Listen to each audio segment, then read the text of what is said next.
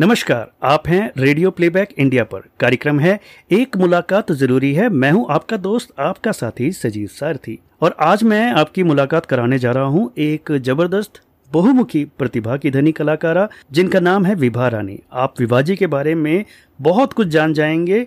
अगले एक घंटे में अगर आप मेरे साथ अंत तक इस दिलचस्प बातचीत का हिस्सा बने रहेंगे तो। तो विभा जी बहुत बहुत स्वागत है आपका। एक मुलाकात ज़रूरी है में। धन्यवाद सजीव जी। जी। आपका भी बहुत बहुत और आपके श्रोताओं का भी बहुत बहुत स्वागत और अभिनंदन और प्रणाम मेरी तरफ़ से। विभा जी आप एक लेखिका हैं रंगकर्मी हैं अभिनेत्री हैं गीतकार हैं गायिका हैं। इतने आयाम हैं आपके व्यक्तित्व के कि दुविधा में हूँ कि कहाँ से शुरू करूँ। मुझे लगता है कि बाकी तमाम विधाओं को जोड़ता है आपका लेखन और आपका अभिनय। तो जानना चाहूँगा कि लेखन और अभिनय के प्रति आपकी ये जो रुचि है ये कब और कैसी जगी? संजीव जी हाँ दो चीज़ें आपने कही हैं और बिल्कुल सही कही हैं कि एक लेखन और दूसरा अभिनय। और कहाँ से इसकी शुरुआत हुई तो अगर मैं मज़ाक में कहूँ तो बस पूत के पाँव पालने में पहचाने जाते हैं। तो कुछ वो उस तरीके से कि बचपन से ही मेरे घर में लिखने पढ़ने का माहौल था। मेरी माँ बहुत पढ़ी लिखी थी। अपने समय की 1936 की गोल्ड मेडलिस्ट थी। Okay. और जिस प्लेसमेंट की बात हम आज कहते हैं तो वो प्लेसमेंट उनकी उस समय जब वो पढ़ रही थी तभी उनको सीधा प्रिंसिपल की पोस्ट के लिए उनके पास लेकर आ गया था okay. तो घर में और बहुत ही टैलेंटेड थी और ऐसा कोई भी सब्जेक्ट नहीं था जिसमें उनकी मास्टरी नहीं थी तो हम्म। उन्हें देख करके मेरी सिर्फ़ एक ही इच्छा होती थी कि मुझे माँ जैसा बनना है तो माँ का उनकी राइटिंग उनकी एम्ब्रॉयडरी या उनकी निटिंग या उनकी सी सिलाई कढ़ाई और उसके साथ साथ चाहे वो जियोग्राफी हो या साइंस हो या हिंदी हो इंग्लिश हो मैथ्स हो संस्कृत हो ड्राइंग हो ऐसा कोई सा सब्जेक्ट नहीं था जो वो ये नहीं थी। तो आ, मुझे लगा कि मुझे माँ की तरह बनना है और घर में बहुत सारी किताबें रहती थी क्योंकि माँ ने उस समय फिर वो कुछ मास्टर डिग्री करने की सोची थी। तो ढेर सारी हिंदी की साहित्य किताबें थी तो उनको पढ़ना पढ़ना मुझे बहुत अच्छा लगता था। और हम तब स्कूल भी जाते थे और घर के काम भी करते थे। खाना भी बनाते थे क्योंकि माँ के स्कूल से आने के पहले उनको खाना चाहिए था। तो हम लोग और तब उस समय ये होता था कि बाकी काम करते हुए किताबें पढ़ना तो कोई बहुत बड़ा मुश्किल काम नहीं होता था। मुश्किल काम ये होता था कि रोटियाँ बेलते हुए उसे सेकते हुए और अच्छे से फुलाते हुए और फिर लगातार उसी में पढ़ते हुए भी पढ़ना। तो वहाँ से पढ़ने की शुरुआत हुई और जब पढ़ने की शुरुआत हुई तो फिर लिखने की भी इच्छा हुई। तो स्कूलों में थोड़ा बहुत लिखते थे जो जैसा जब वो स्कूल में टीचर्स जैसा कहते थे। कॉलेज से फिर थोड़ा हमने वो लिखना शुरू किया और जैसा कि होता है कि हर कोई शुरुआत कविता से करता है।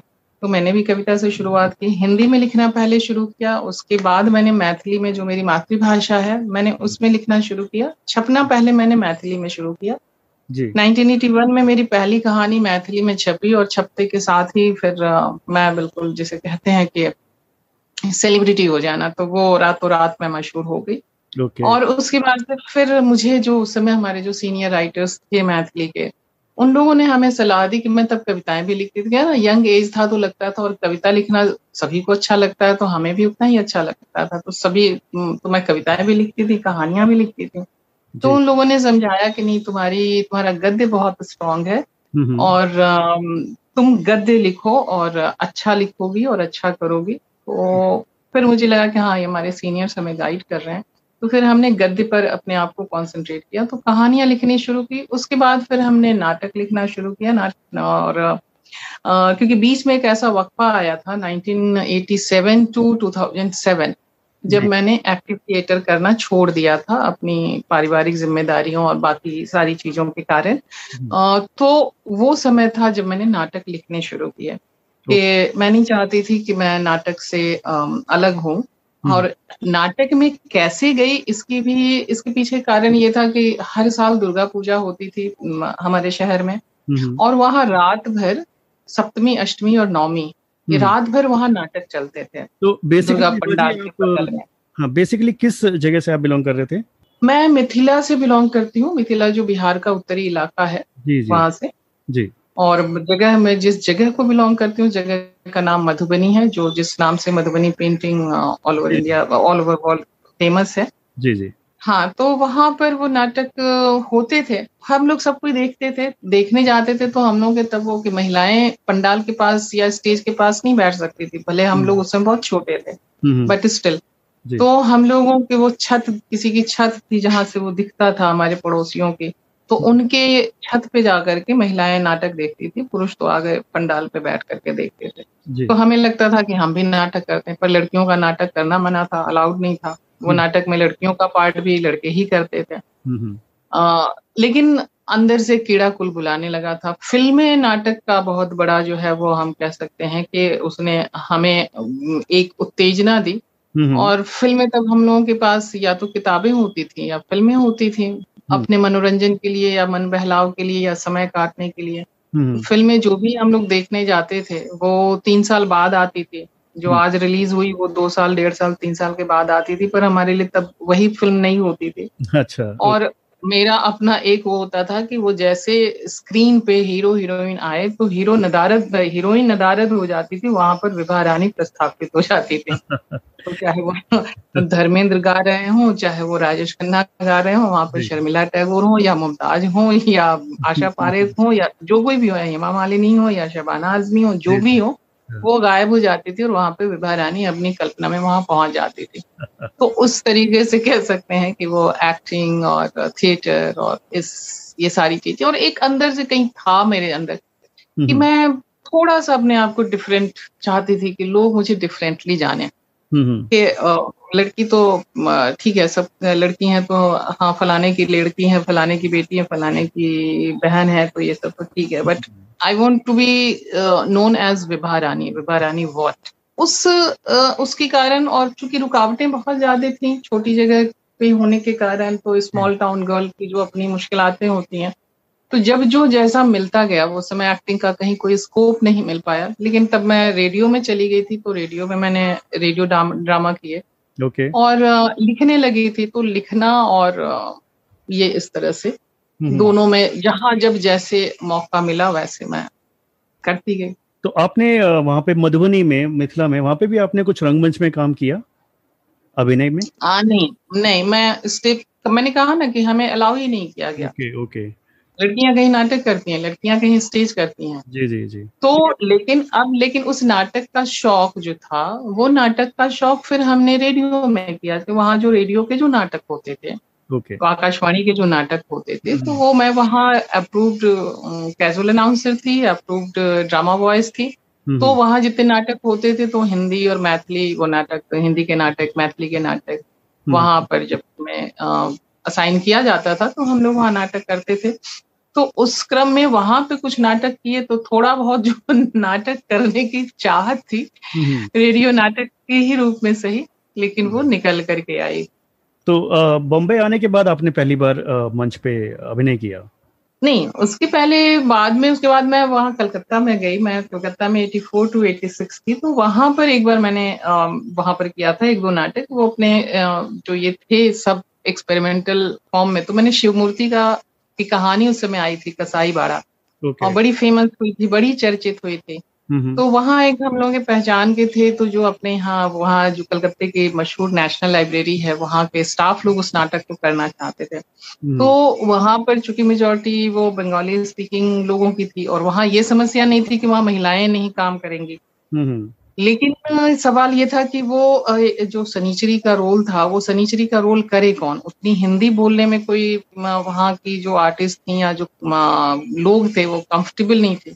Okay. तो उन्होंने हमें कहा कि अच्छा आप कीजिए तो शिव मूर्ति की कहानी और इतनी प्रसिद्ध कहानी तो हमने उस नाटक को किया फिर उसके बाद और भी दो चार ऐसे किए लेकिन बहुत जम के नाटक नहीं किया फिर मैं 86 के लास्ट में 87 टू 89 में दिल्ली में थी हम्म। वहाँ पर फिर आर एस विकल जी के सानिध्य में गई और वहाँ से हमने एक तरीके से सीरियस नाटक करना शुरू किया उनका फेस्टिवल था थिएटर फेस्टिवल उसमें हम्म। हमने लगभग उनके सात दिनों का फेस्टिवल था तो उसमें लगभग हमने शायद पाँच नाटक चार या पाँच नाटक हमने किए जिसमें दुलारी बाई मणि मधुकर का लिखा हुआ नाटक था जिसमें जो दुलारी बाई का रोल मैंने किया था हम्म। उसके बाद 87 89 में मैं फिर यहाँ आ गई मुंबई आ गई और उसके बाद फिर मैं अपनी सारी चीज़ अपनी दुनियावी चीज़ों में उलझ गई उलझ गई और जो भी कह लें हम्म। फिर मैं यहाँ हालात सिचुएशन ऐसी थी कि मैं उस समय एक्टिव थिएटर नहीं कर सकती थी क्योंकि एक्टिव थिएटर आपसे बहुत समय की डिमांड करता है और मैं जॉब भी करती थी। तो मैं सुबह आठ बजे निकल करके मैं सात बजे घर लौटूं फिर मैं रिहर्सल के लिए जाऊँ तो मैं हम्म। ग्यारह बजे लौटूं तो ये संभव नहीं हो पा रहा था। फिर हमारा जॉब था वो बहुत टूरिंग जॉब था तो इसलिए आज यहाँ कल वहाँ तो संभव नहीं हो पाया तो हमने उसको रेस्ट पे डाल दिया हम्म। कि हम अभी एक्टिव थिएटर नहीं करेंगे लेकिन थिएटर से रिश्ता नहीं तोड़ेंगे। तो हम्म। उस समय हमने नाटक लिखने शुरू किए जो अलग अलग ग्रुप्स के द्वारा वो मंचित हुए। Hmm, okay. और 2007 से फिर हमने नाटक करना शुरू किया। जी तो सोलो थिएटर भी आपने बहुत किया। थोड़ा सा बताइए सोलो थिएटर के बारे में कि वो किस तरह का एक्सपीरियंस होता है। क्या अभी मैंने पीयूष जी के बहुत सारे सोलो थिएटर देखा है तो उन्होंने वो जिस तरह से बाँध के रखते हैं पूरा एक एक डेढ़ घंटे तक जो है पूरे दर्शकों को तो आप भी उस कला में माहिर हैं तो थोड़ा सा बताइए कि ये सोलो थिएटर का जो एक्सपीरियंस होता है वो कितना डिफरेंट होता है? सोलो um, थिएटर अपने आप में एक ऑल टुगेदर एक बिल्कुल डिफरेंट जॉनर है थिएटर का। अनफॉर्चुनेटली उसके ऊपर लोगों ने बहुत ध्यान नहीं दिया। अपने अपने वो थिएटर पर्सनैलिटी थिएटर थिएटर के अपने अपने रीजन थे।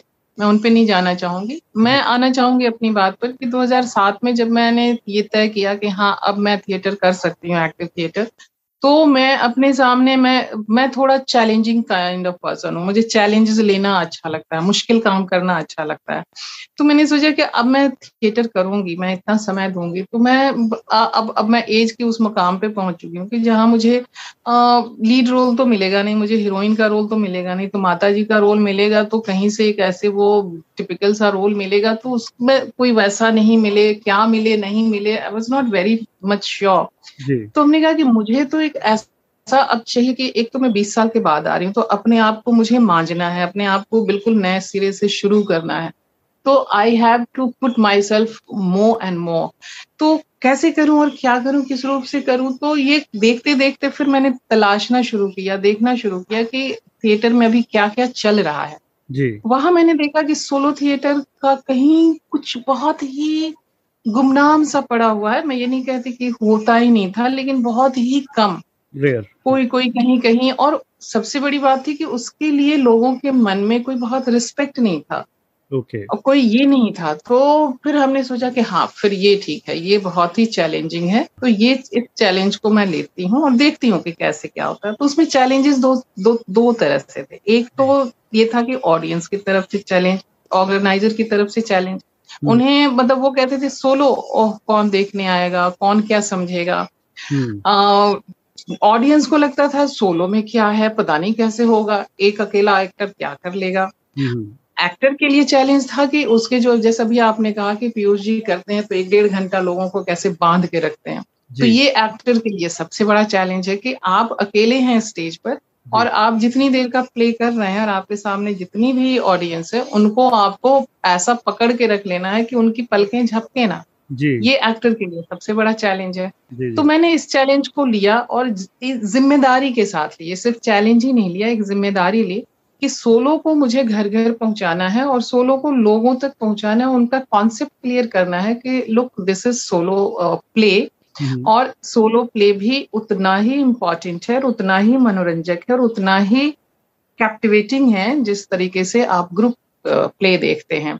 और दूसरी बात एक कंफ्यूजन ये था लोगों के मन में कि लोग सोलो प्ले और मोनोलॉग को एक ही समझने लगे थे। Okay. जबकि मोनोलॉग एक अलग विधा है और सोलो प्ले एक अलग विधा है।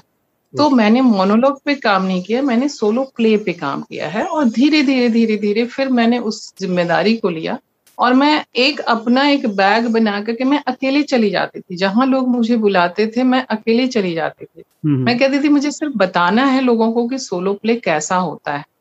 और मैं वहाँ जाकर के वहाँ फिर किसी लाइट किसी को लेती थी लाइट्स के लिए उनको बताती थी फिर म्यूज़िक के लिए वहाँ से जहाँ जिस जगह पहुँची वहाँ किसी को हायर करती थी। उनके साथ फिर फिर रिहर्सल करती थी। बहुत हमारे लिए टास्किंग होता था बट मैं उसको करती थी ताकि लोग जान सकें और समझ सकें।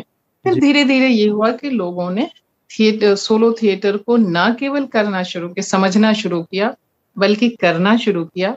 फिर उसके चैलेंजेस फिर एक बार जब आप सोलो में घुसते हैं ना हम्म। और फिर जब उसका रिज़ल्ट सामने आता है और ऑडियंस सोलो थिएटर तो सीधा ऑडियंस और एक्टर की डायरेक्ट आमने सामने वाली चीज़ है जी जी। तो वो जब आपको सामने आकर के और आपको रिस्पॉन्ड करते हैं तब लगता है कि हाँ ये सोलो थिएटर मैंने कुछ अचीव किया मैंने कुछ किया और जब आपको स्टैंडिंग ओवेशन अगर मिल जाता है तो, तो फिर तो आप समझिए कि बल्ले बल्ले हो जाती है अपनी तो तो उस तरीके से हमने सोलो थिएटर करना शुरू किया और सबसे ज़्यादा चैलेंजिंग मेरे लिए था बिंब प्रतिबिंब नाटक जिसमें एक साथ तीन प्रोटेगनिस्ट थी और 16-17 करेक्टर और अलग अलग अलग अलग आते हैं और उन सबको पोर्ट्रे करना।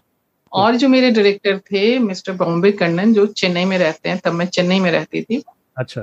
उनका सिर्फ़ ये कहना होता था कि आप एक अकेला एक्टर हो that doesn't matter if you are portraying twenty characters तो that twenty characters audience should see and audience should feel okay yes I am looking this character I am looking that character और ये मेरा challenge था जो उन्होंने मुझे वो आ, उसकी टेक्निक बताई उसके बारे में समझाया।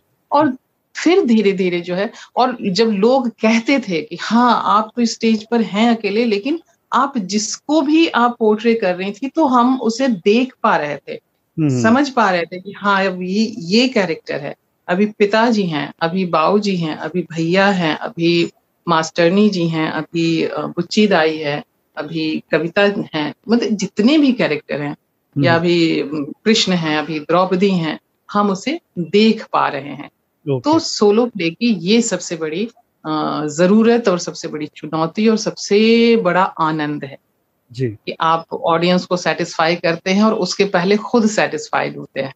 जी। तो जो मोनोलॉग है वो मुझे लगता है कि शायद उसमें एक kind of stand up comedy कुछ उस तरह की चीज़ें होती है। जबकि uh, मुझे लगता है सो, सोलो थिएटर में आपको पूरा एक कहानी कहनी होती है अलग अलग किरदारों को लेकर। एम आई राइट मोनोलॉग भी एक कहानी होती है लेकिन मोनोलॉग में क्या होता है जैसे नाम से ही है ये एक आलाप okay. ये मोनोलॉग है अपने आप से एक संवाद है। तो एक संवाद है तो सिर्फ़ एक संवाद है। आप उसको ये कॉमेडी नहीं है। आप कोई भी जो है कोई भी कहानी या कोई भी आप नाटक मोनोलॉग आप उसको आप कर सकते हैं। But that will not be solo play solo play में क्या होता है कि हर चीज़ वैसे जैसे आपने एक कोई कहानी ली और अगर आपने वो कहानी ली तो उस कहानी में जितने भी सिचुएशंस uh, हैं जितने भी पात्र हैं उन सारे पात्रों को आपको दिखाना है okay. और उसकी सारी विथ देयर एक्टिविटीज़ उनका फ़िज़िकल मैनर क्या है उनके बोलने का तरीका क्या है उनका फेशियल एक्सप्रेशन क्या है hmm. और उसके साथ साथ कि वो जो ट्रांजिशन है वो ट्रांजिशन बहुत इंपॉर्टेंट होता है डायलॉग डिलीवरी बहुत इंपॉर्टेंट होती है उसमें और the main thing is that कि एक करेक्ट एक कहानी आप एक प्ले आपने लिया उस प्ले में अगर पाँच कैरेक्टर हैं जैसे मान लीजिए कि मैंने किया था मैं कृष्णा कृष्ण की जिसमें कृष्ण और द्रौपदी के मैत्री भाव को लेकर के वो नाटक है। अब उसमें केवल कृष्ण और द्रौपदी तो नहीं रहेंगे तो कृष्ण और द्रौपदी भी हैं पाँचों पांडव भी हैं हम्म। उनके उनके भाई ये पिता ध्रुपद भी हैं दृष्टद्युम्न भी हैं द्रौपदी के भाई कुंती भी हैं भीष्म पितामह भी हैं सबको ही हैं। अब मुझे सभी को पोर्ट्रे करना है।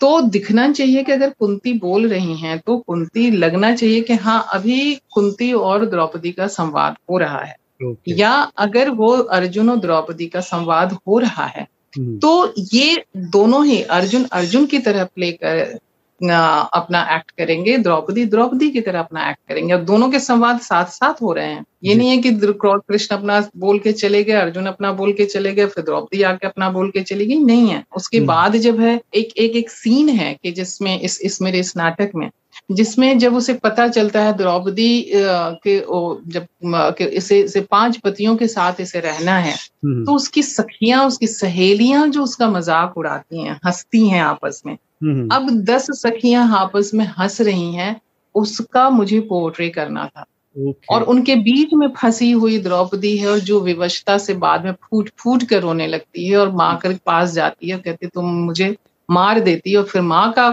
सुलेस है कि हम स्त्रियों को ऐसे ही करना होता है। तो ये है बहुत जटिल लेकिन उतना ही जितने जटिल रास्ते पे आप जाते हैं उतने ही जब वहाँ से आप सफल होकर लौटते हैं तो वो जटिलता आपके आनंद में बदल जाती है। तो मुझे सोलो वैसे ही लगता है।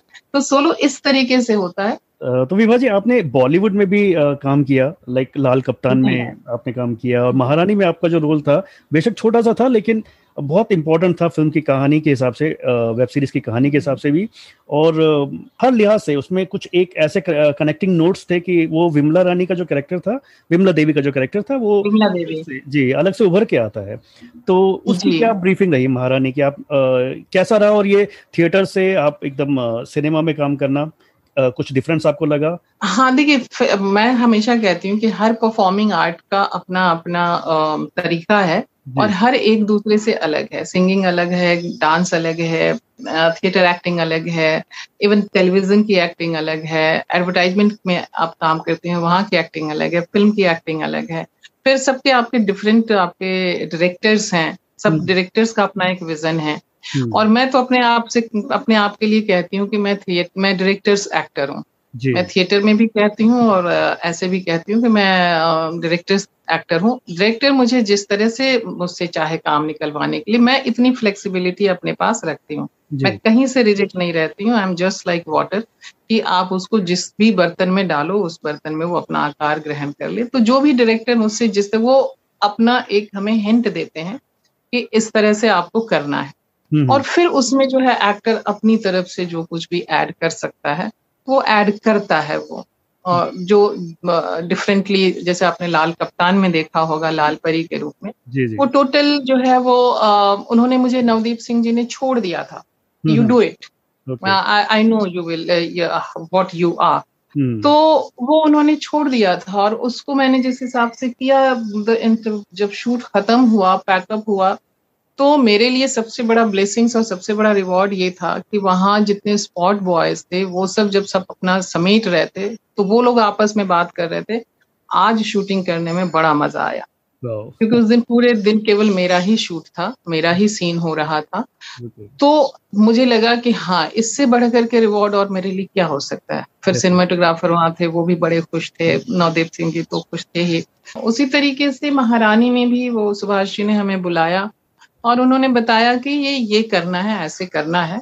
और हमने करने की कोशिश की और उसको उस उस उस चीज़ को उन्होंने और और चूँकि सुभाष जी वो इतने ब्राइट डायरेक्टर हैं और इतनी शार्प उनकी अपनी सोच समझ है वैसे ही जैसे नवदीप सिंह जी की उधर है इधर इनकी है तो उन उन्होंने जो हमसे कहा हमने उसको करने की कोशिश की और मुझे मैं हमेशा कहती हूँ कि टू योर सेटिस्फैक्शन आप अगर मगर मान लीजिए कि अगर आपको पंद्रह रीटेक लेने हो तो आप ले सकते हैं। मैं बिल्कुल विदाउट एग्जॉस्ट हुए मैं करती जाऊँगी जब तक आप सेटिस्फाइड ना हो जाए।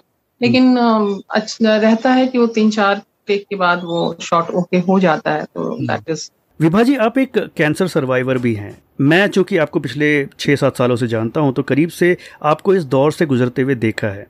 मगर जो स्पिरिट है आपकी जो जज्बा है उसको सलाम है वाकई। इतने रचनात्मक रूप से आपने इन सब का सामना किया कि आज आप एक एक मिसाल बन गई हैं सभी कैंसर पीड़ितों के लिए। ये जो दौर रहा आपका इसको अगर आप एक्सप्लेन करना चाहें आज की डेट में तो कैसे करेंगे? लगभग एक साल का पीरियड था क्योंकि कैंसर का इलाज होता है तो लगभग साल भर लग जाते हैं। जी। दस महीने तो मेरे भी लग गए तो बस ऐसे ही समझ लीजिए कि जैसे बच्चा नौ महीने बाद पैदा होता है तो मैं भी दस महीने बाद फिर से पैदा हुई। तो वो है और इसमें चूँकि क्या था कि मेरे घर में मुझसे पहले तीन लोग कैंसर कैंसर से जा चुके थे। मुझे लगा कि और मैं चौथी हूँ तो एक ये दिमाग में था कि मैं जरा इससे फाइट करके देखूँ और इफ़ आई कुड सर्वाइव तो ये ये था कि मैं चौथा नहीं बनूँगी एक भीतर वो डिटर्मिनेशन था। दूसरे ये लगता था कि मतलब कि भाई ज़िंदगी से किसे नहीं मोह होता है कौन मरना चाहता है? तो मैं भी नहीं मरना चाहती थी अभी भी नहीं मरना चाहती हूँ। ऑफकोर्स और और और उसके बाद ये था कि अब मैं शुरू से मैंने कहा कि मेरी लाइफ में बहुत सारे मैं ज़िंदगी में बहुत सारे चैलेंजेस आए हैं। चैलेंजेस के बीच से ही मैं जो भी आज हूँ जिस तरीके से हूँ वहाँ हूँ। तुमने कहा ये भी लाइफ का एक चैलेंज है और लेट फेस द चैलेंज तो हमने इसको ये किया और उसमें तय किया कि अब आपके पास कोई मुश्किल का समय आता है तो आपके पास दो ही रास्ते होते हैं कि या तो आप रो करके उसका सामना कीजिए या हंस के उसका सामना कीजिए। सामना तो आपको करना है उसका कोई चॉइस नहीं है। तो हमने कहा कि फिर हंस के सामना करो क्योंकि हम्म। उससे अपना भी थोड़ा मनोबल बढ़ा रहेगा। घर परिवार के लोग भी थोड़े से ईज में रहेंगे क्योंकि आप ये सोचिए कि घर में एक कैंसर पेशेंट बैठा हुआ है और वो सारे समय रो रहा है तो घर के लोग एक तो उस मानसिकता में कि कैंसर का मरीज़ है। कोई छोटा मोटा सर्दी जुकाम का मरीज़ नहीं है कैंसर का मरीज़ है तो मैं कैसे हंसू? मैं कैसे मुस्कुराऊं? ये भी उनके ऊपर एक एक एक बर्डन है। तो मैं तो परेशान हो रही हूँ बीमारी मुझे हुई है ना मैं सजा अपने घर के लोगों को क्यों दू? तो एक ये भी था कि उनके लिए भी मुझे हंसना है और अपने लिए भी हंसना है। सबसे पहले अपने लिए है कि अपने लिए तैयार रहना है और फिर जो भी चैलेंजेस आए उनको फेस करना है। सबसे बड़ा चैलेंज तो है और खास करके महिलाओं के लिए होता है कि केमो है केमो में बाल गिरते हैं। तो केमो में मुझे भी डॉक्टर ने पहले डॉक्टर तो अपनी काउंसलिंग करते हैं बता देते हैं। तो उन्होंने भी बता दिया कि फ़र्स्ट केमो के बाद आपके दो हफ़्ते तीसरे हफ़्ते से बाल गिरने शुरू हो जाएँगे। तो वो हो गए तो मैंने उसकी भी तैयारी की मानसिक रूप से उसकी तैयारी की। मुझे भी मालूम था कि यहाँ केमो से बाल जाते हैं। तो मेरे कमर तक के लंबे बाल थे तो उसको पहले ही मैंने जो है वो जाकर के बिल्कुल वो फ्रिक्सी कट में मैंने कटवा लिया था। लेकिन हम्म। फिर भी जब बाल गिरे तो इमोशनली तो बालों से तो बड़ा एक अटैचमेंट जैसा होता है तो रोई थी लेकिन उसके बाद मैंने अपने आप को एडजस्ट किया कि मैं ऐसे ही रहूँगी बॉल्ड हेड हम्म। मैं विग नहीं बना लगाऊँगी या मैं सर ढक के नहीं चलूँगी या मैं ऐसा नहीं है कि किसी के सामने नहीं जाऊँगी। जी जी। तो ऐसा मैंने अपने लाइफ से उसको हटा दिया। बल्कि मैं तो और खूब सज धज के जाती थी केमो लेने के लिए खूब ब्राइट हाँ। लिपस्टिक लगाती थी बड़ी बिंदी तो मैं वैसे भी लगाती हूँ। पोस्ट करते थे फेसबुक पर भी? जी और और मैं फेसबुक पर फ़ोटो शेयर करती थी जानबूझ करके शेयर करती थी ताकि लोगों को हिम्मत मिले। ऐसे लोग जो भी फेस कर रहे होंगे या जिनके फैमिली के मेंबर्स फेस कर रहे होंगे तो वो देख करके कह कह सकें कि अगर ये ऐसे रह सकती हैं तो हम क्यों नहीं रह सकते या आप क्यों नहीं रह सकते? जी। तो इसके लिए हमने क्या था उस समय से ही सोचा कि हाँ भाई इससे निकल करके आना है। लकली आप लोगों की शुभकामनाओं से निकल के आ गए। अच्छा विभा जी एक आपकी एक और विधा जो है मैं देखा था दहकन जिसे शायद गाली गीत भी दहकन। हाँ, हाँ हाँ। दहकन। ढहकन ओके अच्छा। तो इसके बारे में कुछ बताइए मतलब मैं ये फ़र्स्ट टाइम मैंने ये टर्म सुना है। अच्छा डहकन मैथिली शब्द है और मैथिली में जो जो शादी ब्याह में गीत गा, गाली गीत गाए जाते हैं टीजिंग हम्म। सॉन्ग्स जिसे हम कहते हैं उसको मैथिली में डहकन कहा जाता है। अच्छा। इसमें जो है गाली गीत गाए जाते हैं वैसे गाली गीत गाए जाते हैं जो आपस में छेड़छाड़ के लिए होते हैं और उसका उद्देश्य होता है कि हँसी मज़ाक करते हुए आप अपनी बात कह लें जिससे कि दोनों पक्षों के बीच एक माहौल जो एक अनजान माहौल होता है अजनबियत वाला माहौल होता है तिलक दहेज लिए दिए जाते हैं तो उसकी एक तनातनी होती है आ, लड़की हमारी दूसरे घर जा रही है एकदम अनजान घर में जा रही है जिसको हम्म। वो तो तब का था तब तो किसी लड़के भी लड़की नहीं देखते थे। लड़की का तो लड़के देखने का सवाल ही नहीं होता था। जी जी। तो एकदम से अनजान माहौल में एक लड़की को भेजा जा रहा है। तो चीज़ों को थोड़ा सा ईज करने के लिए ये गाया जाता था। उसके अलावा ये चूँकि सारे गीत रस्म संस्कृत रिवाज इन सब का पालन अधिकांशतः महिलाओं द्वारा होते हैं तो सारे गीत भी महिलाओं द्वारा गाए जाते हैं। तो ये विमेन्स वॉइस है। ओके। okay. तो वॉइस ऑफ़ विमेन्स है और उनके एक्सप्रेशन ऑफ़ विमेन है। Expressions of women and their uh, ex- expressions of their sensuality and sexuality and uh, their um, their their, their uh, suppressed voice. Okay. इन सब का जो है एक मिक्स्ड रूप जो है वो गाली गीत में आता है।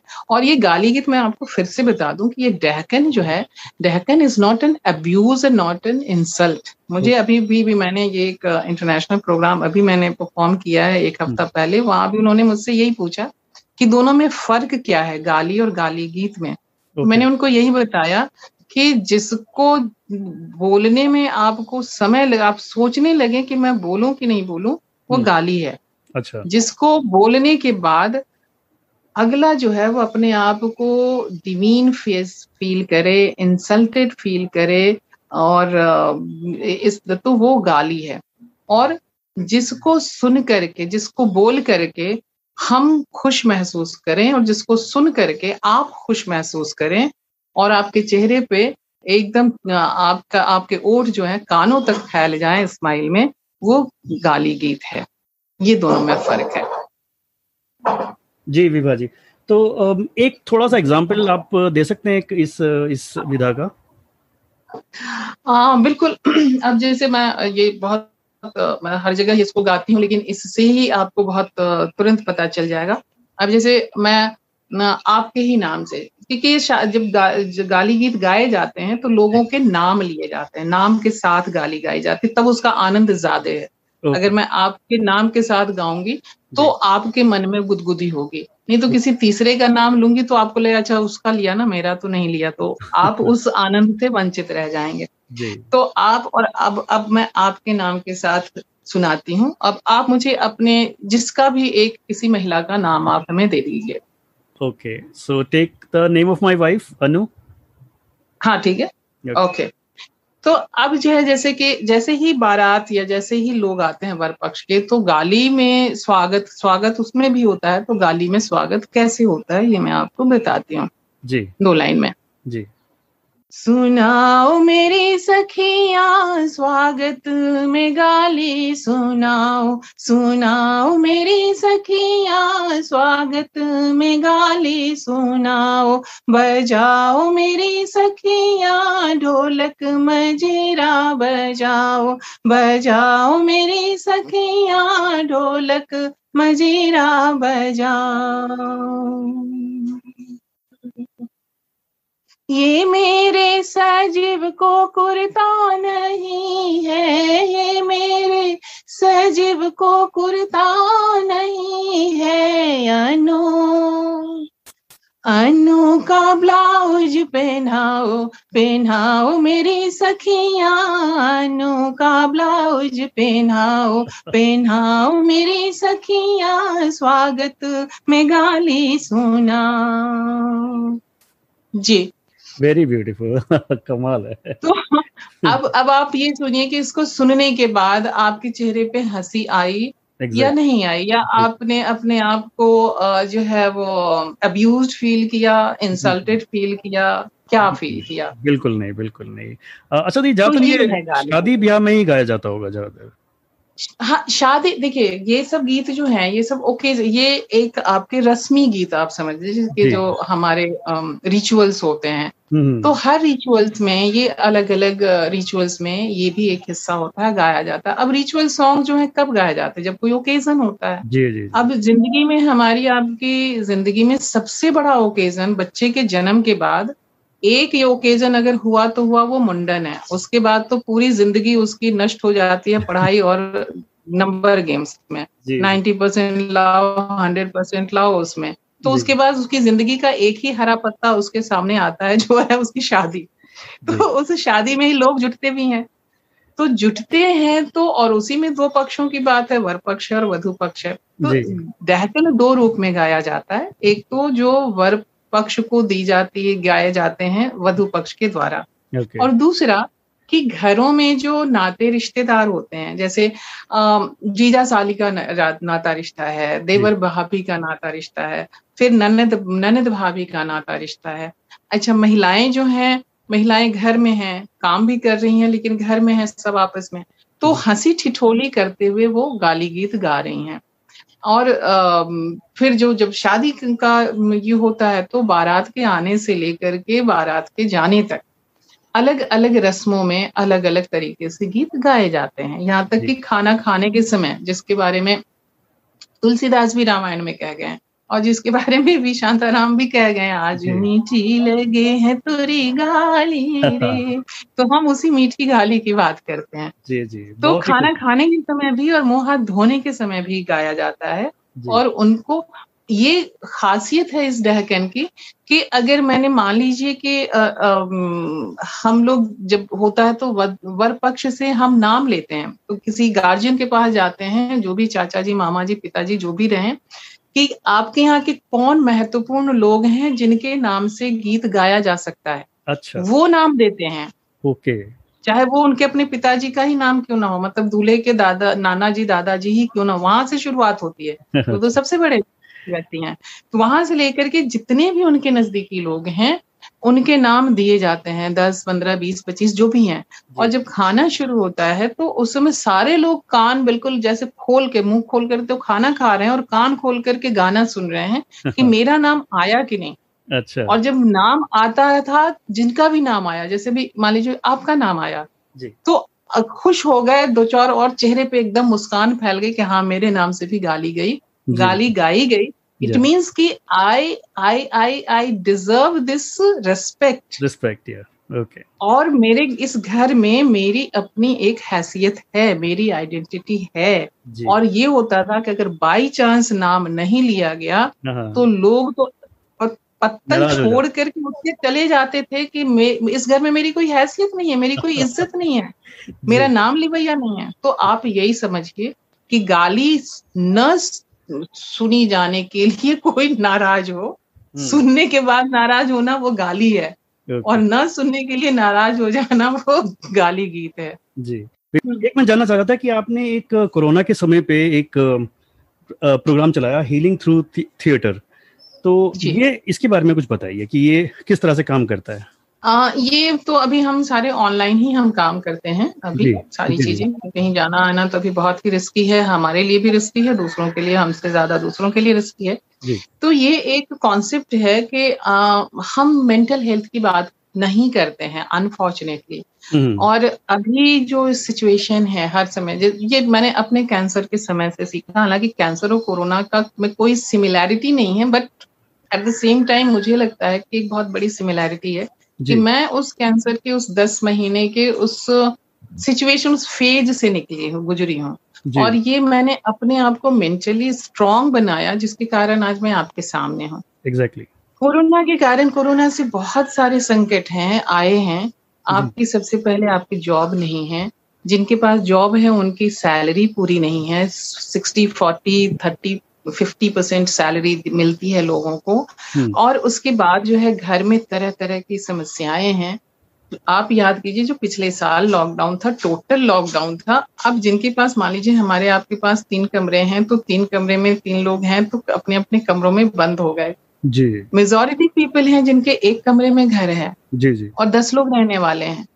जो चले दिन भर जो अपने अपने घर अपने अपने काम से निकल गए बच्चे से लेकर के बड़े तक और वो सिर्फ़ रात में आए शाम में आए तो बहुत कम समय जो है वो घर में गुजारते हैं उसमें। भी अधिकतम समय वो सोने और फिर अपने रोज दिन के उनकी दिनचर्या में निकलता है हम्म। ऐसे में जो लोगों का क्या का जो अवसाद है डिप्रेशन है और आज और जब ये सेकंड फ़ेज़ आया तो उससे भी बढ़ करके क्या आप दिन रात देख रहे हैं कि जो सिचुएशन है ऑक्सीजन नहीं है बेड नहीं है वेंटिलेटर नहीं है फलान मतलब तमाम चीज़ें और लोग इस तरीके से बिल्कुल कीड़े मकोड़ों की तरह हमसे बिछड़ते जा रहे हैं। हम्म। ऐसे में जो अवसाद अभी बना है और अभी तक लोगों के पास अभी तो हम सिर्फ़ फ्रंट हेड पे जाकर के कोरोना की लड़ाई की बात कर रहे हैं।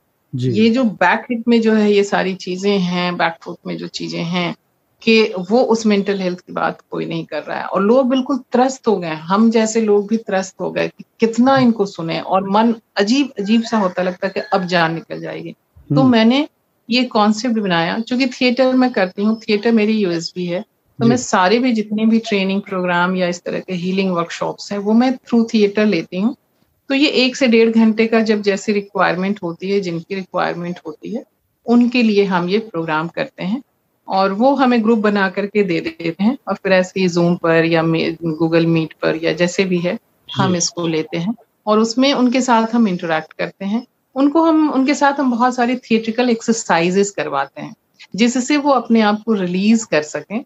ये एक कथारसिस काइंड ऑफ़ कथारसिस है कि जो उससे वो अपने आप को रिलीज़ करते हैं अपने आप को एक्सप्रेस करते हैं हम उनके साथ बात करते हैं फिर वो अपनी बातें बताते हैं।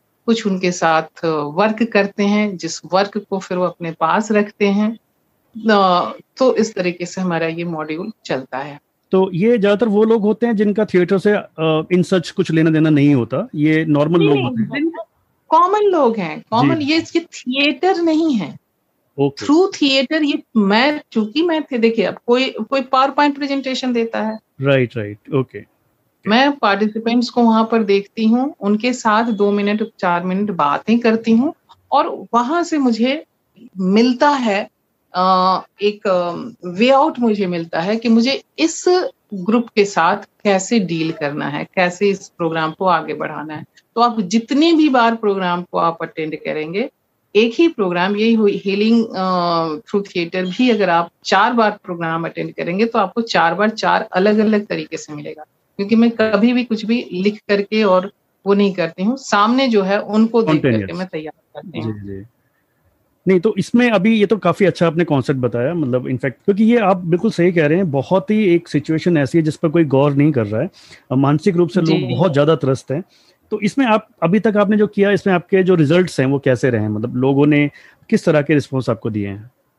लोगों ने बहुत अच्छे रिस्पांस दिए हैं। इसमें हमारे पार्टिसिपेंट्स में वो भी थे जो खुद कोरोना से निकल के आए थे और मतलब चार दिन पहले आए थे कोरोना से निकल करके और आ करके बैठ गए कि हम पक गए अब हमको कुछ चाहिए। हम्म, हम्म, हम्म। वैसे लोग भी थे कि जिनके घर से जिनके घर में चार लोग कोरोना को उन्होंने अटेंड किया है और अब वो उससे बिल्कुल वो परेशान हो गए कि उनको कुछ चाहिए।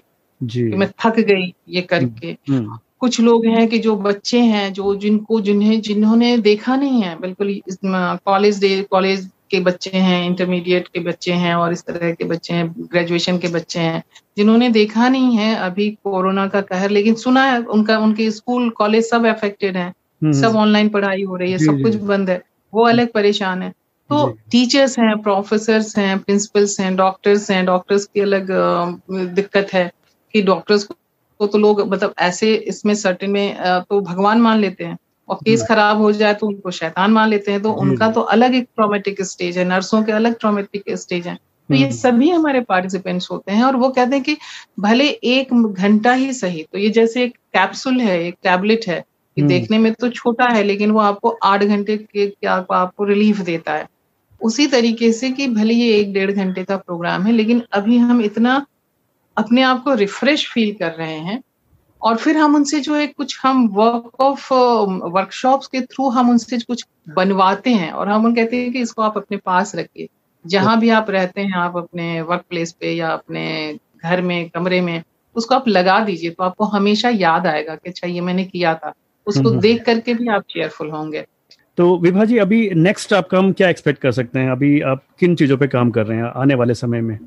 आने वाले समय में मैं एक साथ दो तीन चार चीज़ों पर काम कर रही हूँ। एक तो मैं ये ये चीज़ जो है ये मैं कैंसर के लिए करती हूँ। कैंसर हीलिंग वर्कशॉप्स और हमारा कैंसर पर एक नाटक है पॉपकॉर्न ब्रेस्ट और फिर हमारी कैंसर पर दो किताबें हैं कविताओं की। हम्म। तो उनसे जो हमारे जो प्रोसीड्स होते हैं उनको हम कैंसर पेशेंट्स को उनके इलाज के लिए या कैंसर अवेयरनेस प्रोग्राम के लिए हम उनको खर्च करते हैं। जी। तो एक तो वो कार्यक्रम हमारा चल रहा है जो ये निरंतर चलने वाला कार्यक्रम है। इसी के लिए हमने फेसबुक पर एक सेलिब्रेटिंग कैंसर पेज भी बनाया हुआ है और वहाँ पर भी हम लोगों की कहानियाँ लोगों के अपने जो ट्रू रियल लाइफ स्टोरीज हैं वो भी हम वहाँ पर देते हैं। और इसके अलावा हमारे फेसबुक पर हमारे दो और पेज हैं। एक अवितोको रूम थिएटर का पेज है हम्म। जिससे हम लगातार काम कर रहे हैं लोगों को प्लेटफॉर्म देने के लिए। दो सीज़न हम उसके कर चुके हैं। अभी थर्ड सीज़न की हमारी तैयारी चल रही है। इसके अलावा एक हमारा बड़ी बिंदी क्लब करके एक ग्रुप है फेसबुक ग्रुप है जो महिलाओं के लिए है। Okay. और इसमें हर हफ़्ते संडे को दो दिन में तीन बजे हम किसी एक पर्सनैलिटी को बुलाते हैं विमेन पर्सनैलिटी और उनकी लाइफ जर्नी के बारे में हम सुनते हैं। और वो वो हमारी सभी महिलाओं के लिए होता है। तो ये एक कार्यक्रम होता है। फिर हमने ड्यूरिंग दिस लॉकडाउन और ड्यूरिंग दिस कोरोना हमने हमें ये देखा कि चूँकि अब घर में आदमी रह रहे हैं हम्म। तो फिर अच्छा चलो यार जरा हम भी किचन में ट्राई कर लेते हैं। तो लोगों ने कुछ कुछ किचन में काम करना शुरू किया।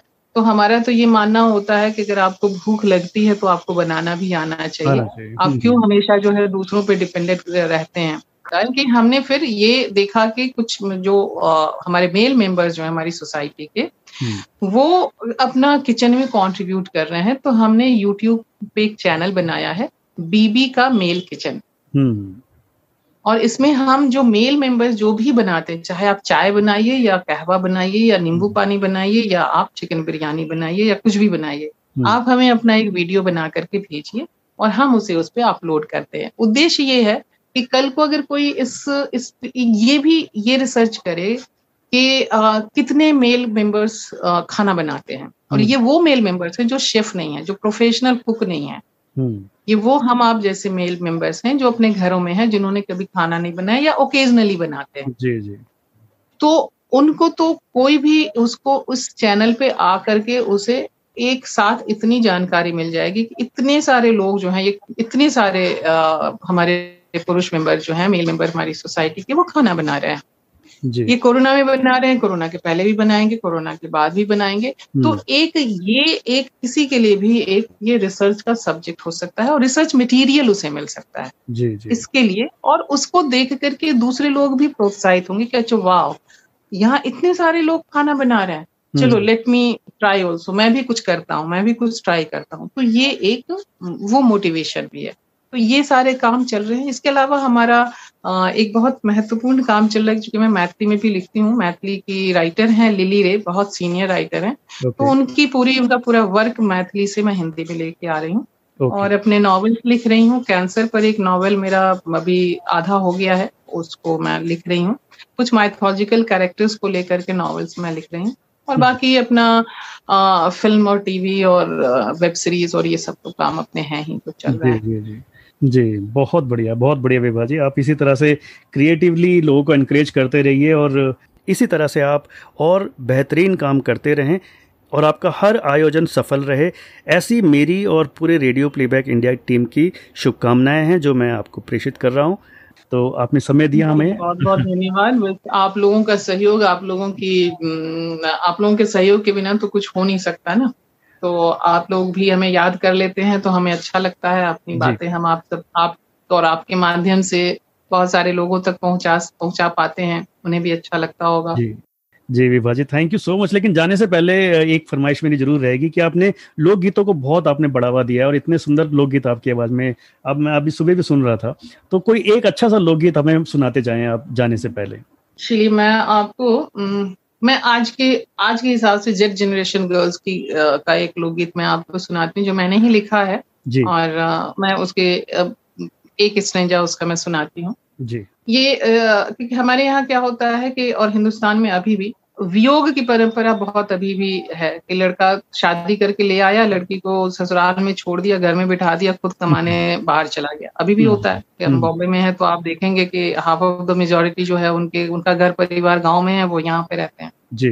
तो ऐसे में जो है कि यहाँ पर ये अब लड़की जो है वो भी पढ़ी लिखी है वो भी इंडिपेंडेंट है। हम्म। तो उस नेचर से उस हिसाब से वो कहती है कि now now I if you are not caring me तो I am also not caring you तो उस पे हम्म, ये एक गीत है मैथिली में है। परदेसी पिया न भेज पातिया हो परदेसी पिया न भेज पातिया हो भेज साड़ी न सूट सने सिया हो। भेजे साड़ी न सूट सने सिया हो। परदेसी पिया न भेजे पातिया हो। व्हाट्सअप करत पिया हीरो कहावे व्हाट्सअप करत पिया हीरो कहाव यूट्यूब ट्विटर पे ज़ीरो कहाव यूट्यूब ट्विटर पे ज़ीरो कहाव। अरे बन गए खाली फेसबुक या हो बन गए पिया फेसबुक या हो परदेसी पिया न भेज पतिया हो परदेसी पिया न भेज पतिया हो। थैंक यू नमस्कार यह radio playback India. Radio playback India. playback. Give me your playback.